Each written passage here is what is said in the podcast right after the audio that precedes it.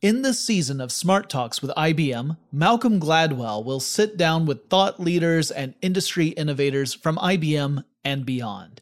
The show will explore what it means to look at today's most challenging problems in a new way.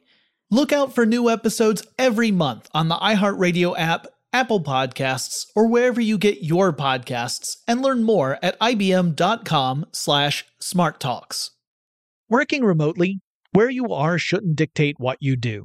Work from the road by turning your vehicle into a reliable high-speed data Wi-Fi hotspot with AT&T in-car Wi-Fi. On the network that covers more roads than any other carrier, take your work on the road and AT&T will be there to keep you connected. Connect up to 10 devices and stream conference calls, finish up that presentation, or answer last-minute emails. Why wait? Go to att.com slash in-car Wi-Fi today for free trial eligibility. Based on independent third-party data, number of devices varies by manufacturer. Always pay careful attention to the road and don't drive distracted. Wi-Fi hotspot intended for passenger use only when vehicle is in operation. Compatible device and vehicle required. When you think about the future, what kind of technology do you envision? Whatever the future holds, artificial intelligence will undoubtedly be at the heart of it all. Join Graham Class as he hosts season two of Technically Speaking, an Intel podcast, and hear from the minds transforming healthcare, retail, entertainment, personal computing, and more with the help of AI. Tune in every other Tuesday and explore the latest technology that's changing our world today and creating a more accessible tomorrow. Listen to Technically Speaking, an Intel podcast on the iHeartRadio app, Apple Podcasts, or wherever you get your podcasts. AT&T connects an ode to podcasts. Connect the alarm. Change the podcast you stream. Connect the snooze. 10 more minutes to dream. Connect the shower. Lather up with the news. Sports talk, comedians, or movie reviews. Connect with that three hour philosophy show. Change the drive into work in traffic so slow. Connect the dishes to voices that glow. Thank you to the geniuses of spoken audio. Connect the stories. Change your perspective. Connecting changes everything. AT&T.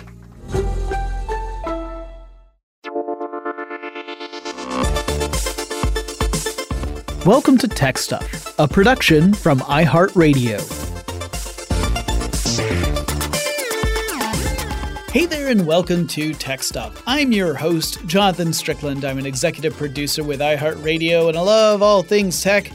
And this is the third part of the continuing story of the evolution of Warner Media, which AT&T plans to spin off to merge with Discovery, and we will talk a lot about that at the end of this episode.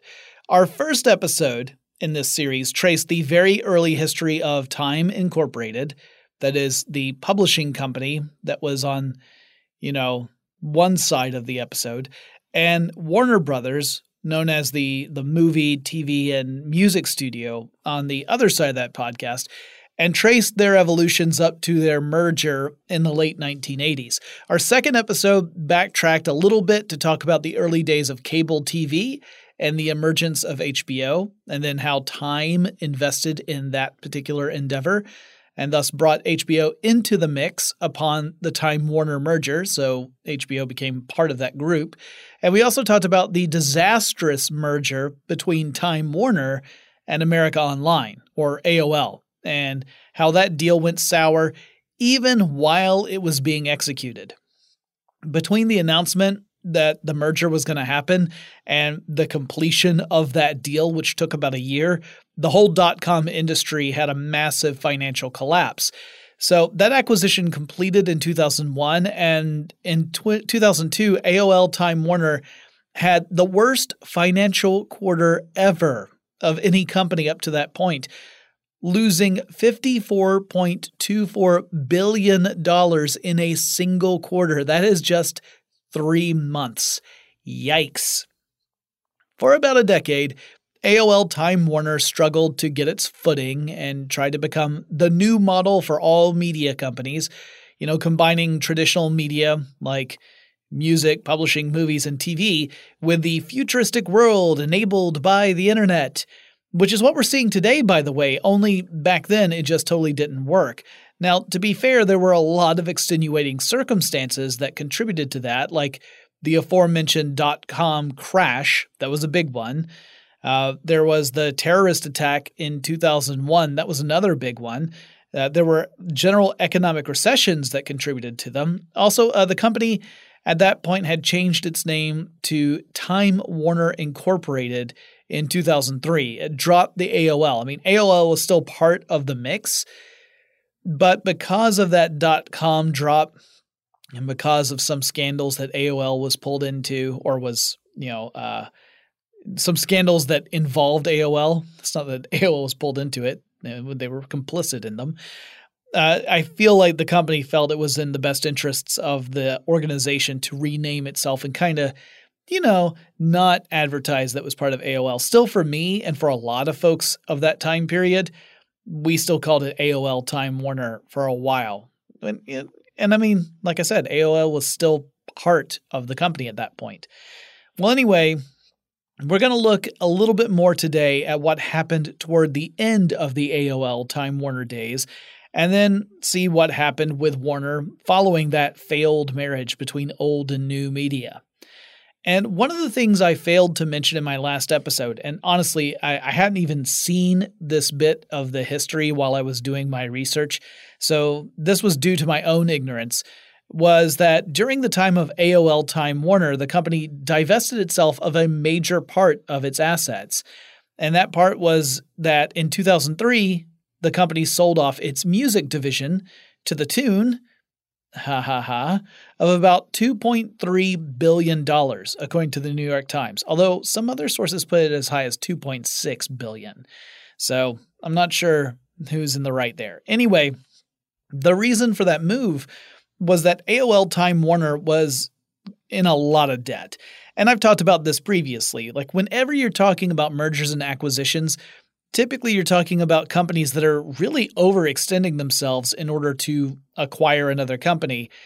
And then they have to figure out how are they going to manage all the debt that results from that. And that's that's before you get into things like you know, market crashes and really bad years. So there's this enormous amount of debt to settle.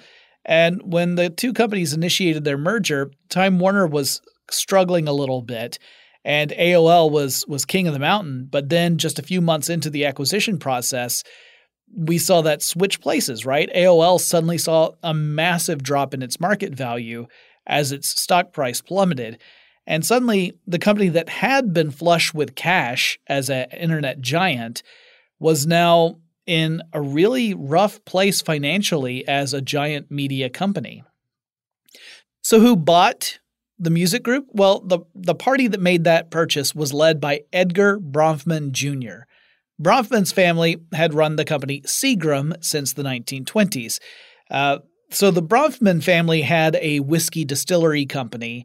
And then Seagram, the Seagram family, also had a similar company, and the two companies merged the Bronfmans effectively took over, but they kept the Seagram name. Edgar Bronfman Sr. was chairman and CEO of this company from the 1970s until the mid 1990s. And in that time, the Seagram company diversified and, through a complicated series of events, ended up becoming the largest shareholder of the DuPont company, which you might remember played a really big part in our episodes about General Motors a few months ago. So Edgar Jr took over the business for his dad in 1994, and he made the controversial deal to allow the DuPont family to buy back the shares held by Seagram for around $9 billion. They said, well, Seagram holds these enormous shares in DuPont. That's where a lot of money's coming from. But I kind of want to use that money to do other stuff. So I'm going to sell it back to them. Now, I say that this was controversial because Seagram's ownership of that stake accounted for nearly 70% of the company's revenue. So, in other words, Seagram's dependence upon DuPont was very high. So, getting rid of that meant that 70% of your revenue source is just gone. Then Ed Jr. began to invest that money into the entertainment industry, buying up controlling interests in MCA, which was the parent company for Universal Pictures. We'll talk more about that a little bit later in this episode, too. And he also purchased Polygram, a record label. Things did not go smoothly, and so Ed Jr. led Seagram into a deal that would see Vivendi acquire Seagram in an all stock transaction in 2000. Vivendi then sold off the beverage division of Seagram, you know, the part of the company that was the core of the business at the beginning. Anyway, things didn't work out, and within a couple of years, Bronfman had stepped down from his position within Vivendi slash Seagram. Perhaps he viewed the acquisition of Warner's music division as a second chance to have a go at running a company in the entertainment industry. So he had already had this one go of trying to become an entertainment mogul, and that didn't work out, and Vivendi came in and, and took up the gap. So now he was trying it again. He was going to buy the Warner Music Group. Part of the negotiation included the rights to use the name Warner Music Group, even though this new company was no longer part of the Warner family of companies. So WMG would go public in 2005, and Bronfman would hold on to WMG until 2011 when he would sell it to a company called Access Industries for more than $3 billion. Bronfman would step down as chairman of the board in 2012. Apparently, he at one point was considering purchasing Time Incorporated, but that's kind of peeking ahead a little bit. So, by 2004, the Warner Media empire no longer included all those music studios like Warner Records, Elektra, Atlantic, Rhino Entertainment, and more. All of these were part of Warner Music Group. Warner Music Group still existed, but was no longer connected to Time Warner. Again, super confusing. Now, I mentioned that the company spun off its cable service division in 2009. That was Time Warner Cable. So we're going to jump over that. And that was also the year that Time Warner and AOL would part ways. And Time Warner spun off AOL to do that, which still makes me think that business is all voodoo because effectively AOL acquired Time Warner back in 2000. And then we see in 2009 Time Warner spinning off AOL, which really just shows how far the mighty had fallen at that point. All right, so now we're up to 2010. Time Warner freshly divorced from AOL, tried to find its new path. Turner Sports, a division within Time Warner, because remember, at this point, Time Warner includes the Turner family of products like Turner Broadcasting. Well, Turner Sports signed a 14 year deal with the National Collegiate Athletic Association, or NCAA. And that agreement gave Turner the job of managing all the digital platforms for the NCAA and also gave Turner more access to coverage of all 88 NCAA championships. So that was a pretty big deal. That year also saw Time Warner expand operations in Chile.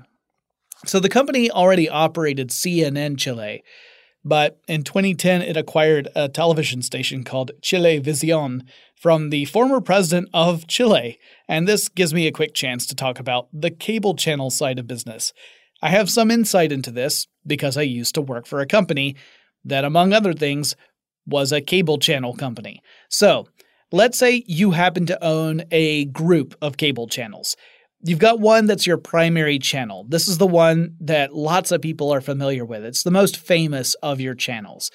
And maybe you've got a few second tier channels that are popular, but they're just not as widely known as your primary one. And then you've got maybe a few other channels that are more niche in appeal, and so they have lower viewer numbers. Now, as a cable channel owner, your job is to get your channels carried on various cable service providers, right? You're making the content. You have to make the deals for the cable companies that service homes to carry your content. So you want to make these deals with these various cable service companies that provide cable feeds to customers. So they're the ones who own the pipes. You're the one who's making the content. So you negotiate deals that are called carriage agreements with these various cable companies. And typically, the way this works is that you, as an owner of these cable channels, you want all of those channels to find a space on the feeds of these various cable television providers.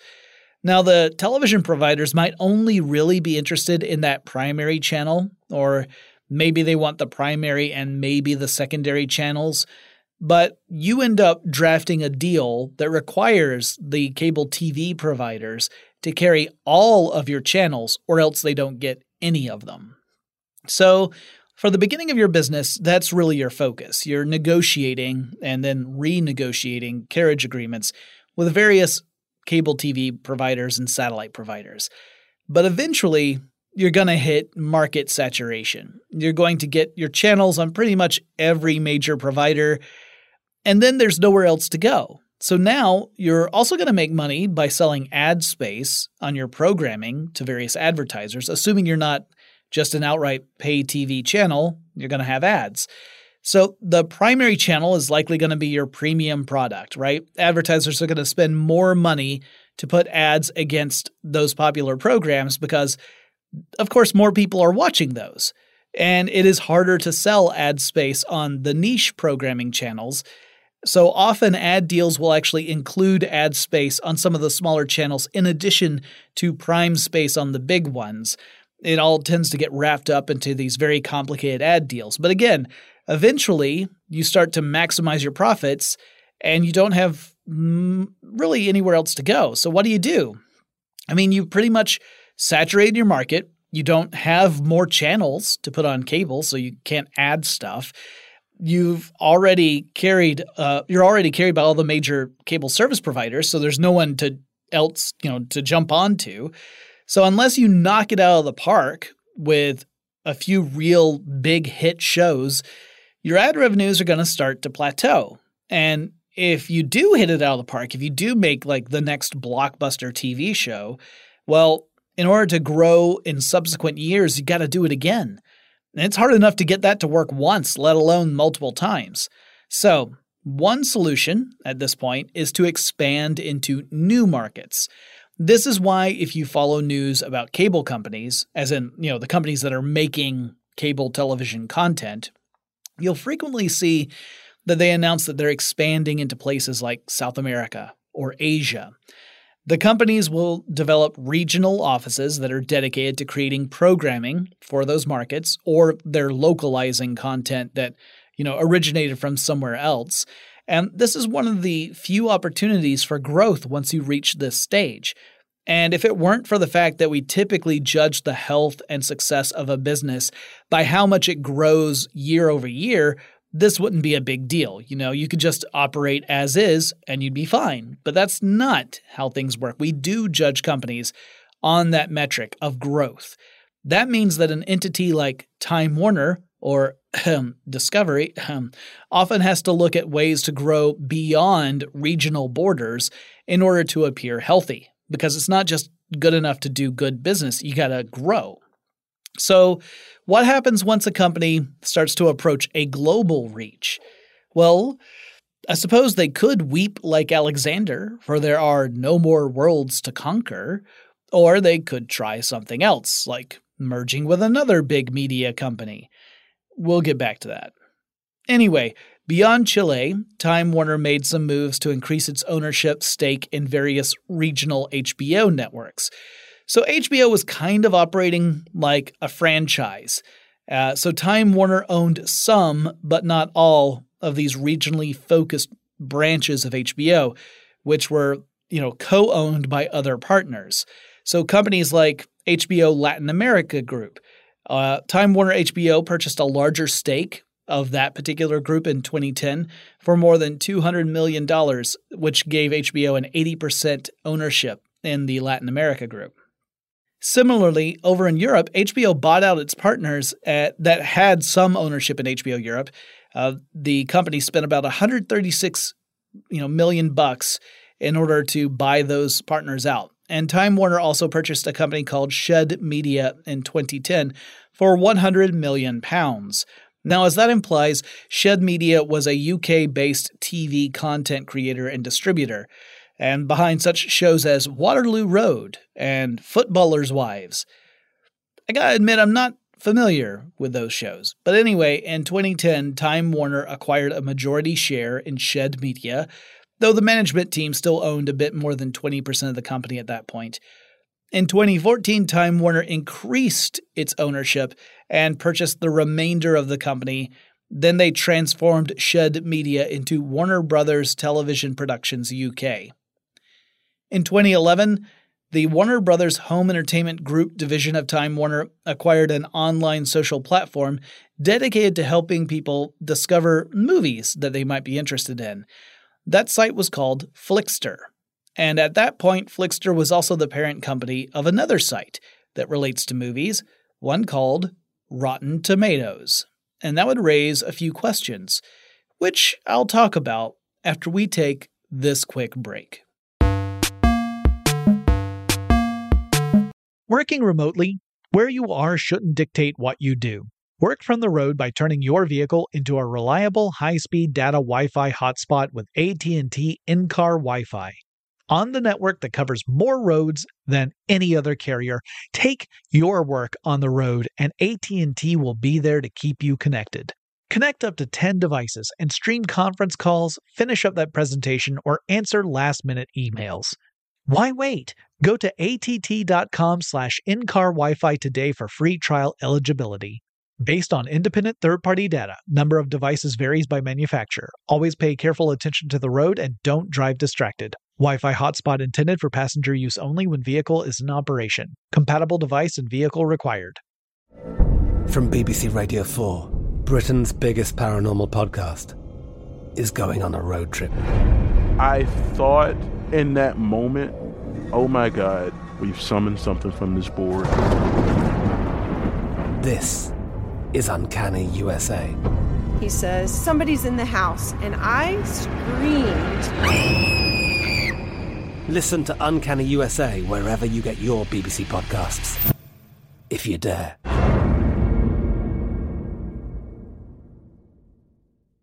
When you think about the future, what kind of technology do you envision?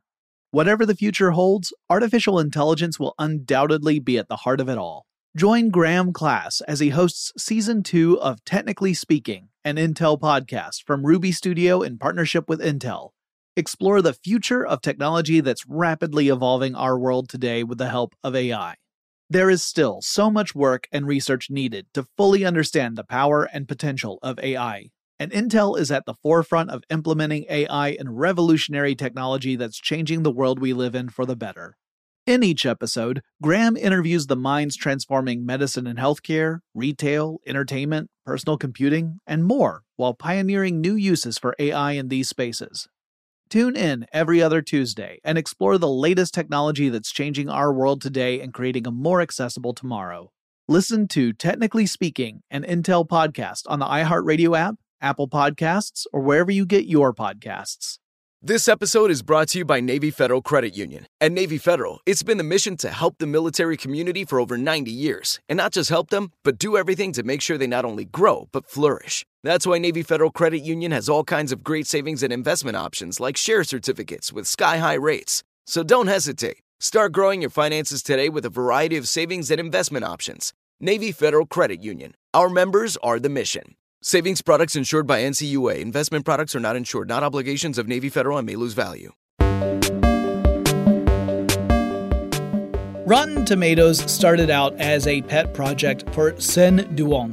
It was just a site that aggregated movie critic film reviews so that people could, you know, pop on over to the site, look at the reviews, and get an idea about whether or not they might like a particular film. So it was a pretty simple idea. Now, obviously, that grew quite a bit, with the site developing its own metrics to judge the quote unquote freshness of a movie. Uh, this is essentially looking at all of the positive reviews and all of the negative reviews and doing some quick math on that ratio. So, if there are more positive than negative reviews of a film, then that film is fresh, even if those positive reviews are just lukewarm. So, if you see a high freshness rating on a movie, it doesn't necessarily mean that movie is spectacular or better than movies that have lower ratings. It just means that more critics gave it a positive review. But that positive review might have been like, eh, it's okay, right? As opposed to, this thing's amazing. Anyway, I've done a full episode about Rotten Tomatoes, so I'm not going to go over the whole thing here. IGN Entertainment bought Rotten Tomatoes in 2004, but then News Corp, the parent company of Fox, at the time, acquired IGN in 2005. Five years later, the IGN division of News Corp sold Rotten Tomatoes to Flixster. Okay, so let's flip over to Flixster just really quickly. Saran Chari and Joe Greenstein founded Flixster back in 2006. Flixster was a social media platform centered around movies, and you could watch trailers on the site and explore posts about new and upcoming films.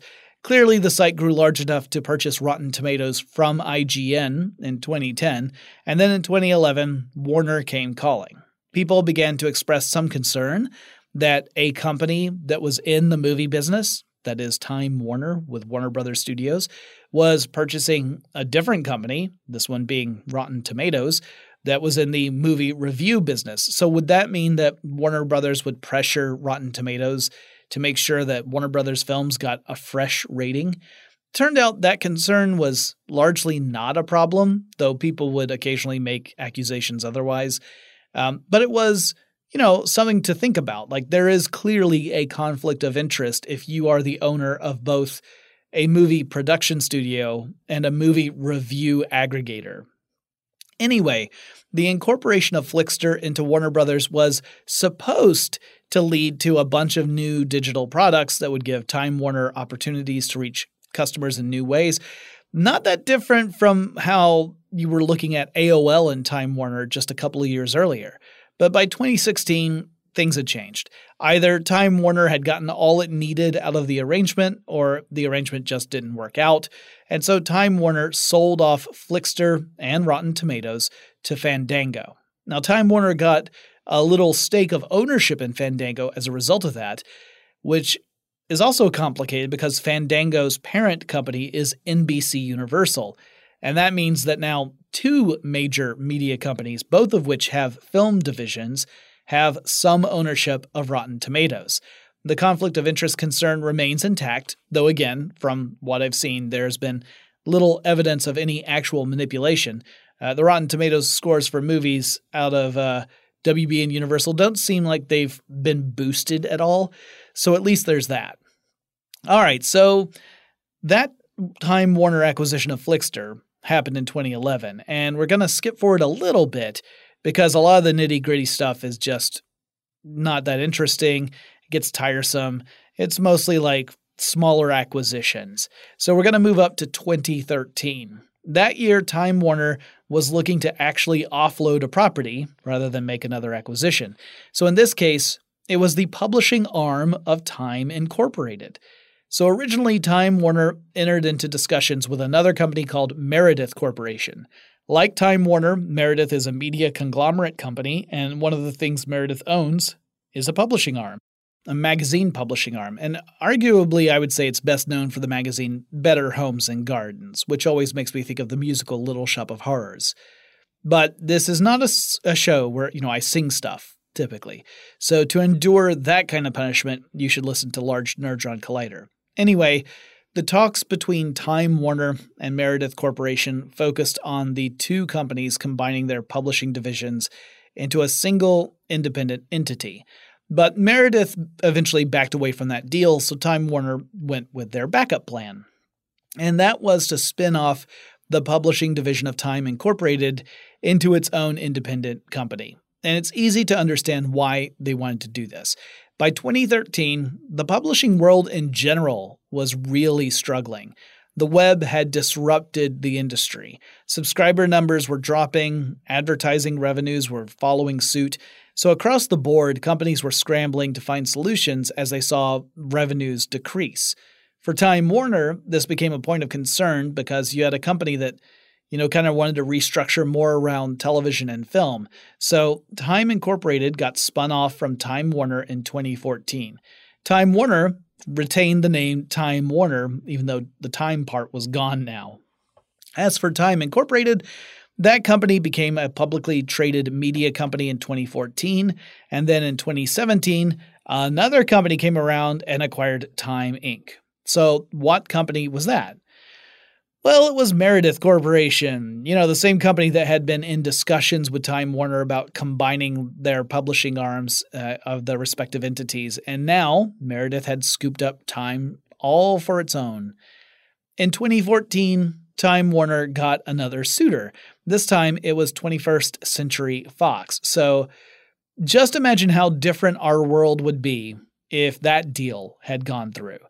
If Fox had purchased Time Warner, and then subsequently, if Disney had continued to go on and purchase Fox, that would mean that Disney would own both Marvel and DC Comics at the same time. Imagine those possibilities. Except, of course, I suspect that the US government would have thrown up some major roadblocks to that kind of merger at that point. The US allowed a lot of really big media companies to get really, really bigger, sometimes in extremely questionable ways. But I think if Disney were to own the assets of both Fox and Warner Brothers, that might be a bridge too far. That would probably be saying that Disney owns way too many of the movie studios that still exist. So it's a moot point because it never went through. Fox made an offer of $85 per share of Time Warner stock, which was a deal valued at around $80 billion at the time. But the board of directors over at Time Warner said, yeah, nah, thanks. Uh, we're good. So Fox's bid to acquire Time Warner fizzled out. If the deal had gone through, we would have seen CNN get spun off in some way because 21st Century Fox also owned, you know, the Fox News Network, a competing 24-hour news channel. So that would have also been a conflict. So CNN would have had to have gone if that deal went through. Of course it didn't. Okay, now we got to take a step back and see what else was going on in the media landscape around this time. That time being, you know, the the decade between 2010 and 2020 because that's going to help explain the next stage of events for Time Warner. And honestly, the key to the whole story is the concept of consolidation or of various companies coming together to form truly enormous organizations. Now, the really big one we need to talk about was and still is Comcast. We got to do a super fast summary of a ton of stuff that happened with Comcast, and that involves a lot of other properties. So here we go. All right, way, way, way back, just after World War I, you had the Radio Corporation of America, or RCA, which in turn ended up being, you know, owned by General Electric, or GE. So RCA created a couple of different radio station networks, both of which were called NBC for National Broadcast Corporation. One of those two would split off to become ABC, but the other one remained NBC. Upon the rise of television, NBC branched out being just a radio network and also became a television network as well. Now we're going to skip forward to the 1980s. Through a story that I have covered in other episodes, General Electric reacquired NBC. Uh, they had been forced to divest themselves of NBC and RCA back in 1932. But by 1986, apparently it was totes cool for GE to buy them back. Apparently, whatever the anti competitive nature was back in the 30s no longer existed in the grand old 80s. So GE bought RCA and uh, NBC back. Then they ended up selling off most of RCA's assets, but they kept NBC. NBC then began to acquire other companies to diversify its holdings. So it acquired cable channels like Bravo. It also acquired the Spanish speaking channel Telemundo. And in parallel with that story, we've got the story of Universal Studios, as in the, the movie studio. Originally founded back in 1912, it had changed dramatically. Like like Warner Brothers, it had a heyday and then the Department of Justice and uh, various uh, anti-monopoly parties really broke up the movie industry, pro- probably for the best, in uh, the 1950s and 60s. So by the 1960s, they were in a very different place than the company was when it was at its he- height in like the 20s and 30s.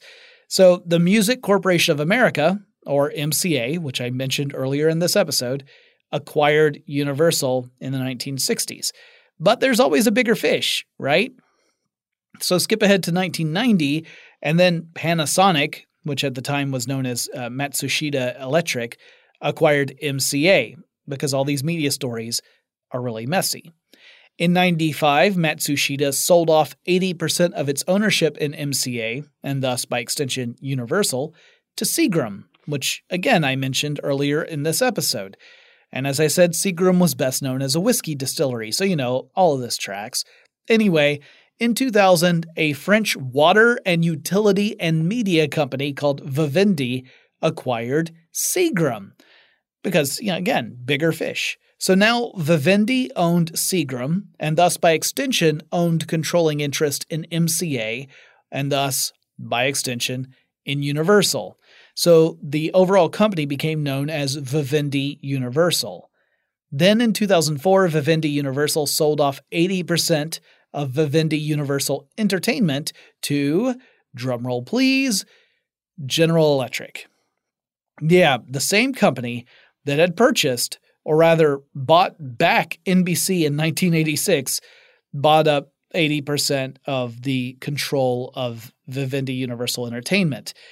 So GE renames this now mega media company NBC Universal, all one word, combining the media assets of both companies. NBC had 80% share in this concern, with Vivendi holding the other 20%. GE would then end up buying up the rest of Vivendi's stake in 2011, and thus GE had full ownership of the full thing by that point. That's same year as when Comcast, the cable company, swooped in and then purchased from GE a 51% stake in NBC Universal. Now, the fact that the FCC cleared this deal still blows my mind because Comcast is a cable television and internet service provider, and it was buying up one of the largest media companies in the world. So now you had a corporation that was not only in the business of providing the pipes, but also in the business of creating a lot of content going through those pipes. This was the kind of stuff that was making people nervous about net neutrality and anti competitive practices. It was the kind of thing that the US government had frowned upon just a few decades earlier when the government had told movie studios that they weren't allowed to control production, processing, distribution, and exhibition. So clearly, we were in a different world at this point. Anyway, Comcast bought out the remainder of GE's stake in NBC Universal in 2013. And that story is, as you probably guessed, way more complicated than what I've just laid out in that quick summary. It really shows that the history of media companies is incredibly challenging to tell just because of all the different entities that become involved over the years. But for the purposes of our story, the important bit here is that Comcast's acquisition of NBC Universal sent shockwaves not just through the entertainment industry, but also the telecommunications industry. And AT&T, a major competitor to Comcast, began to consider an acquisition of its own. This brings us back to good old Time Warner. Yeah, the company had ditched Time Incorporated, but it kept the name. It no longer had Time Warner Cable, that got spun off years earlier. That probably was a good thing because if AT&T was making a move to buy Time Warner, it probably would have had to get rid of Time Warner Cable anyway because otherwise that would have been a, a conflict. Uh, it also was no longer the owner of Warner Music Group, but it did still have its movie and television production units, plus its digital assets. AT&T decided that it needed to make a move to get on the same playing ground as Comcast. There was also another player, an upstart in the media game that was putting pressure on both AT&T and Comcast, as well as other media companies. This company had started off as a kind of humble competitor to video rental stores in general, and the company Blockbuster in particular, and that company is, of course, Netflix. See, Netflix represented a threat to cable channels and cable companies. With streaming media, the number of new subscriptions for cable TV ended up changing directions and began to go on the decline, which meant that companies like Comcast and AT&T had another thing to worry about. If fewer people were subscribing to cable TV services, or worse yet, if existing subscribers started to cancel their service, well that's a major hit to revenue. And if people were relying more heavily on the internet as the delivery system for entertainment, that threatened the whole media structure. So with those factors in mind, AT&T made a move to acquire Time Warner in 2016. When we come back, I'll talk about how that shook out and why today AT&T is looking to divest itself of Warner Media. But first, let's take another quick break. Working remotely, where you are shouldn't dictate what you do. Work from the road by turning your vehicle into a reliable high-speed data Wi-Fi hotspot with AT&T in-car Wi-Fi. On the network that covers more roads than any other carrier, take your work on the road and AT&T will be there to keep you connected. Connect up to 10 devices and stream conference calls, finish up that presentation, or answer last-minute emails. Why wait? Go to att.com slash in-car Wi-Fi today for free trial eligibility. Based on independent third party data, number of devices varies by manufacturer. Always pay careful attention to the road and don't drive distracted. Wi Fi hotspot intended for passenger use only when vehicle is in operation. Compatible device and vehicle required. From BBC Radio 4, Britain's biggest paranormal podcast is going on a road trip. I thought in that moment, oh my God, we've summoned something from this board. This is Uncanny USA.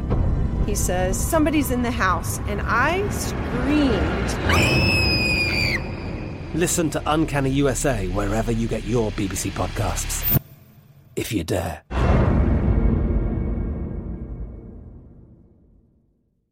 When you think about the future, what kind of technology do you envision?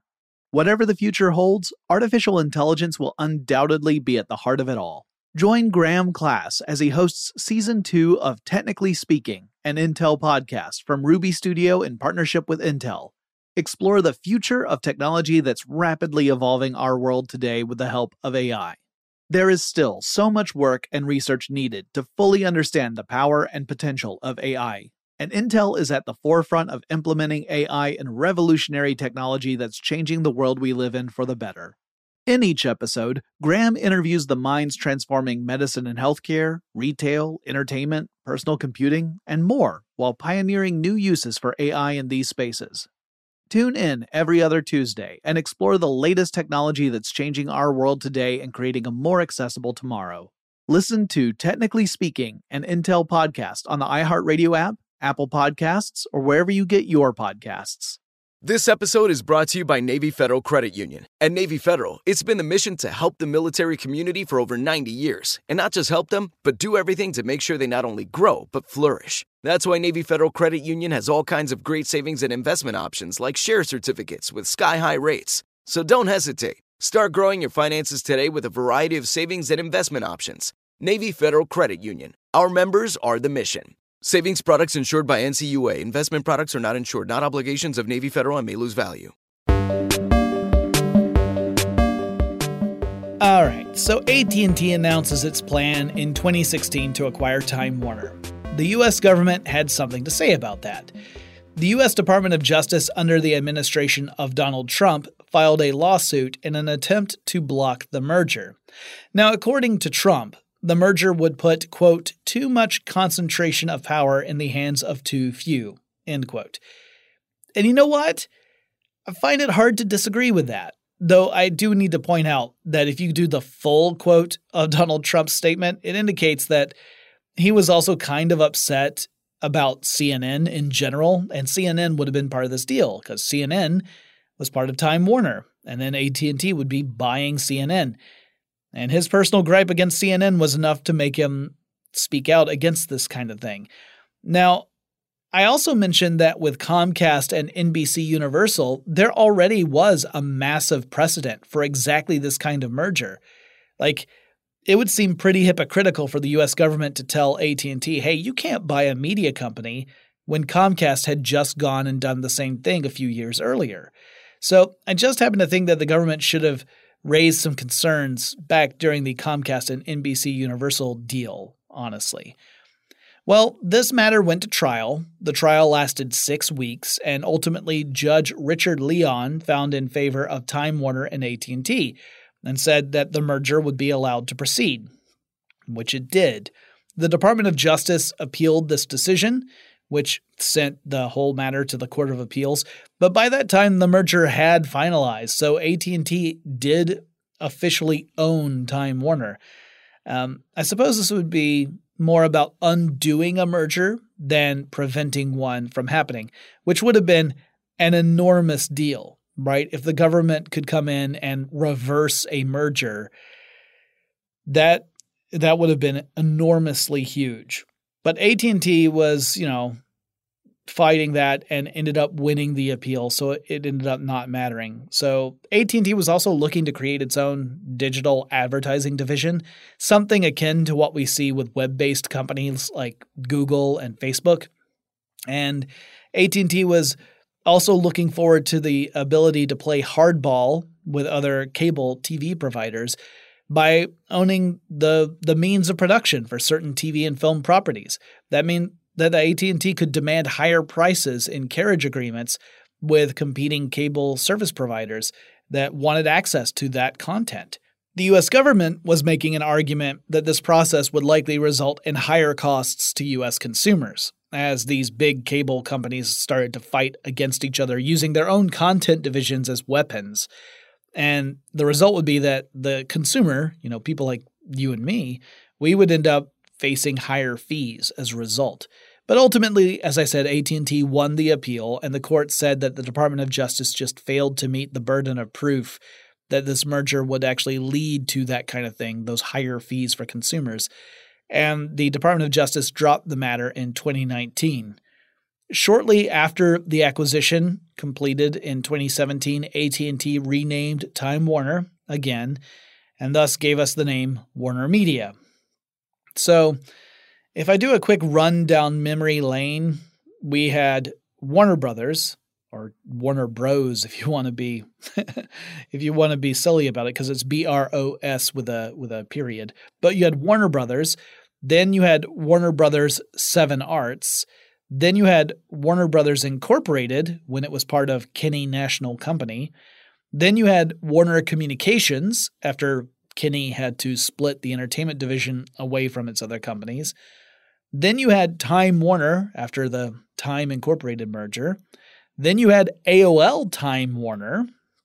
Then you had Time Warner again once they dropped AOL from the name. And now you have Warner Media under AT&T. Wee, isn't this fun? While all that was being settled, Time Warner slash Warner Media purchased a 10% stake in video streaming service Hulu for more than half a billion dollars. This really does show how the big media companies were getting super concerned about streaming services like Netflix. We've seen several companies launch their own streaming efforts, but it's tough to go toe to toe with the really big players that are already established. So Netflix had, had built up a, a really strong head start. Hulu launched as a cooperative effort between multiple studios, but then you've got Disney with Disney Plus. HBO has tried a few different streaming services before it settled on HBO Max. NBC Universal has Peacock. Viacom CBS has Paramount Plus, previously known as CBS All Access, and so on. And that big messy situation helps explain why AT&T just a few years after having acquired Warner Media is now looking to divest itself from that very same property. And it might seem weird at a casual glance. I mean, here's an example of a really big telecommunications company spending around $85 billion to acquire Time Warner. Then the company has to spend even more money because it gets pulled into a series of trials to fend off efforts from the US government to block that merger. Those legal battles stretched into 2019. Then we get the global pandemic, which obviously had an enormous impact on various entertainment industries. And as we seem to be moving to the other side of the pandemic now, we see that AT&T wants to ditch Warner Media for a proposed $46 billion deal in order for Warner Media to merge with Discovery. What AT&T discovered, I didn't didn't mean to write discovered right after discovery, but I did, was that it was going to have to fight battles on multiple fronts in order to succeed as a business. It was going to have to dedicate assets to growing the telecommunications side of the business and it was also going to have to dedicate resources to the entertainment, the media side of the business. And ultimately, the company leaders decided that this was not really realistic. It, they needed to be able to focus. So, in order to do that and to focus on AT&T's traditional core business, it would need to say goodbye to Warner Media. Maybe part of that decision also came out of some of the controversial choices the company made during the pandemic. Uh, controversial, at least within the entertainment industry, I should add. So, with the pandemic, we had obviously lockdowns in various countries all over the world.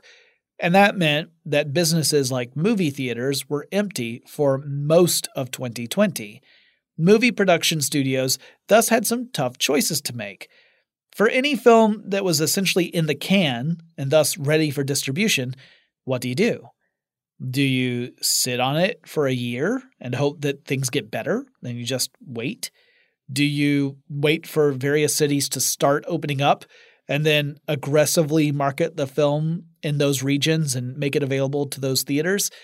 I mean, if some cities open up much later than others, how does that affect your strategy? Does that mean you have to have a, a rolling movie premiere where it's going to launch in like five cities one week, maybe three cities the following week?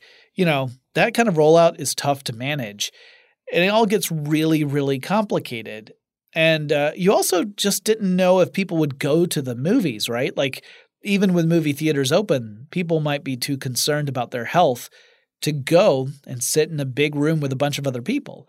So there was no guarantee that releasing a film in theaters would even be a success in the first place.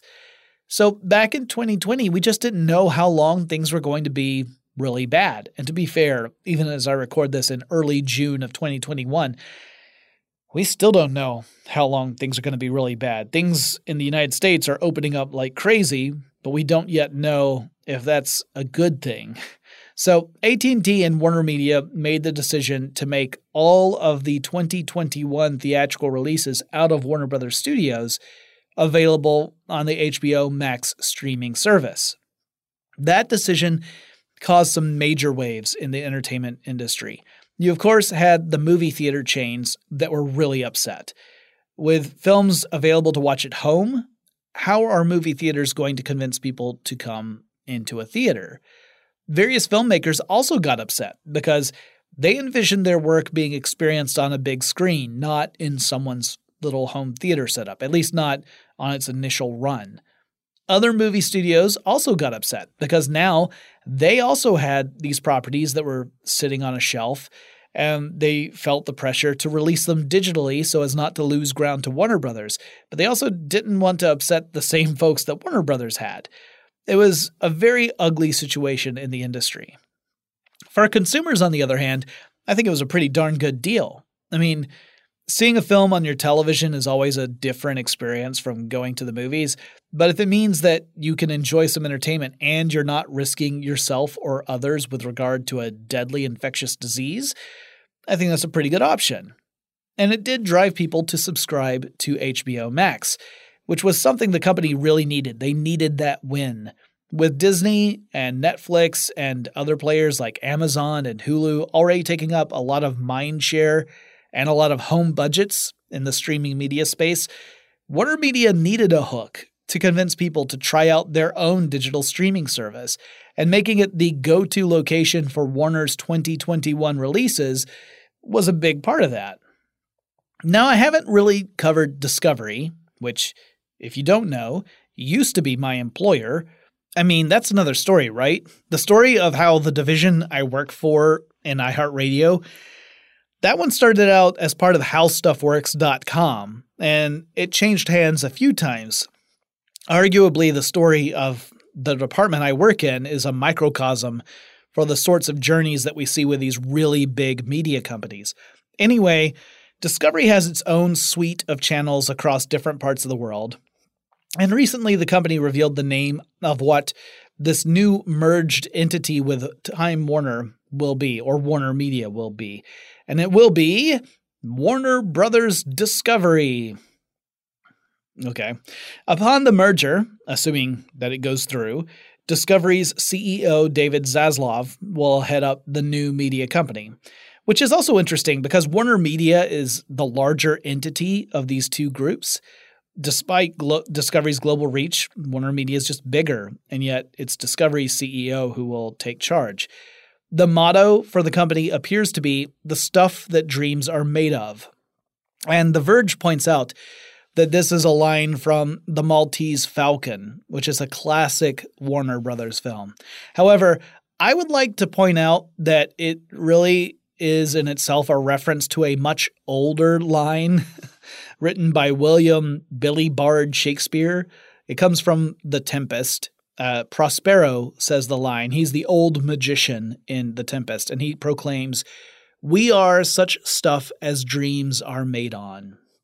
So I think it's a Shakespearean reference ultimately. Anyway, as it stands, the companies expect that this merger will complete in mid 2022. A majority stake in the new company will belong to AT&T shareholders who will keep a little bit more than 70% ownership of this new media company. Presumably, we'll also see these two companies attempt to combine forces to create a more unified and powerful streaming service. Both of them individually operate those kinds of services. You've got HBO Max on the Warner side, and you've got Discovery Plus on the Discovery side. There's no telling yet if those two are going to combine into a single service. Uh, if it does, it wouldn't surprise me. If I had to guess, I would say that the HBO Max name would stick around. I think it might have slightly better name recognition, but we'll have to wait and see. And of course, that does assume that the merger actually does go through.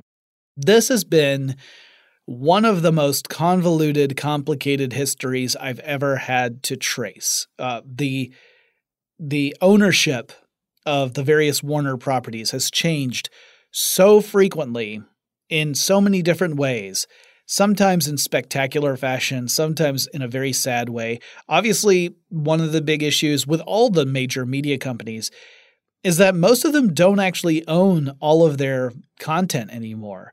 Uh, with the exception of companies like Disney, uh, most of them at some point or another have sold off parts of their libraries usually in an effort to take care of some debt that the companies had accrued. And that means that, you know, if you look at MGM, which Amazon is trying to acquire, you realize, oh, that deal doesn't include The Wizard of Oz. That movie's not part of, even though The Wizard of Oz was an MGM movie, that doesn't belong to MGM anymore. Instead, that belongs to Warner Media because Ted Turner bought the rights to all those old MGM films. And that ended up being part of the Time Warner deal, which thus eventually evolved into Warner Media. So, yeah, very complicated stuff, but really important. Um, also, really important just to keep an eye on where the landscape of modern media is, like how it's shaping up and what it means for us. Um, I think competition is always a good thing. So, in some ways, it's good to see lots of competing streaming services. But in other ways, it's very frustrating, right? Because you probably don't want the the burden of having to subscribe to all of them, right? But it may be that each one of them has a few pieces of content you really want, and there's no other way to get them. So that remains kind of a, a difficult situation for the consumer. On the flip side, if some entity and let's be honest, if Disney were to ever really uh, completely monopolize the industry, that wouldn't be good for us either. We need to have those different perspectives and those uh, different outlets in order for good stories to continue to be told. But that wraps up our epic, long, and winding road to follow the history of Warner Brothers I hope you enjoyed those episodes. The other two episodes, as I, I said, published last week. So if you missed out and you're thinking, well, sure would be good to know where they started, you can go back and listen to those. If you have suggestions for topics I should cover in future episodes of Tech Stuff, reach out to me on Twitter. The handle is TechStuffHSW. That's a holdover from the old How Stuff Works days, that HSW. But you know what? That's the Twitter handle, and I haven't tried to change it. I'm pretty sure someone else already has just tech stuff, so I can't do that. Anyway, send me a message that way, whether it's a topic I should cover, or maybe you have some questions or suggestions for things. Let me know, and I'll talk to you again really soon.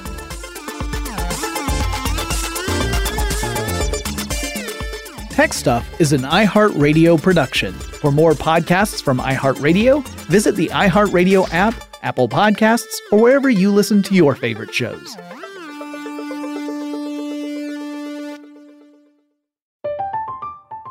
I'm Katya Adler, host of The Global Story. Over the last 25 years, I've covered conflicts in the Middle East, political and economic crises in Europe, drug cartels in Mexico.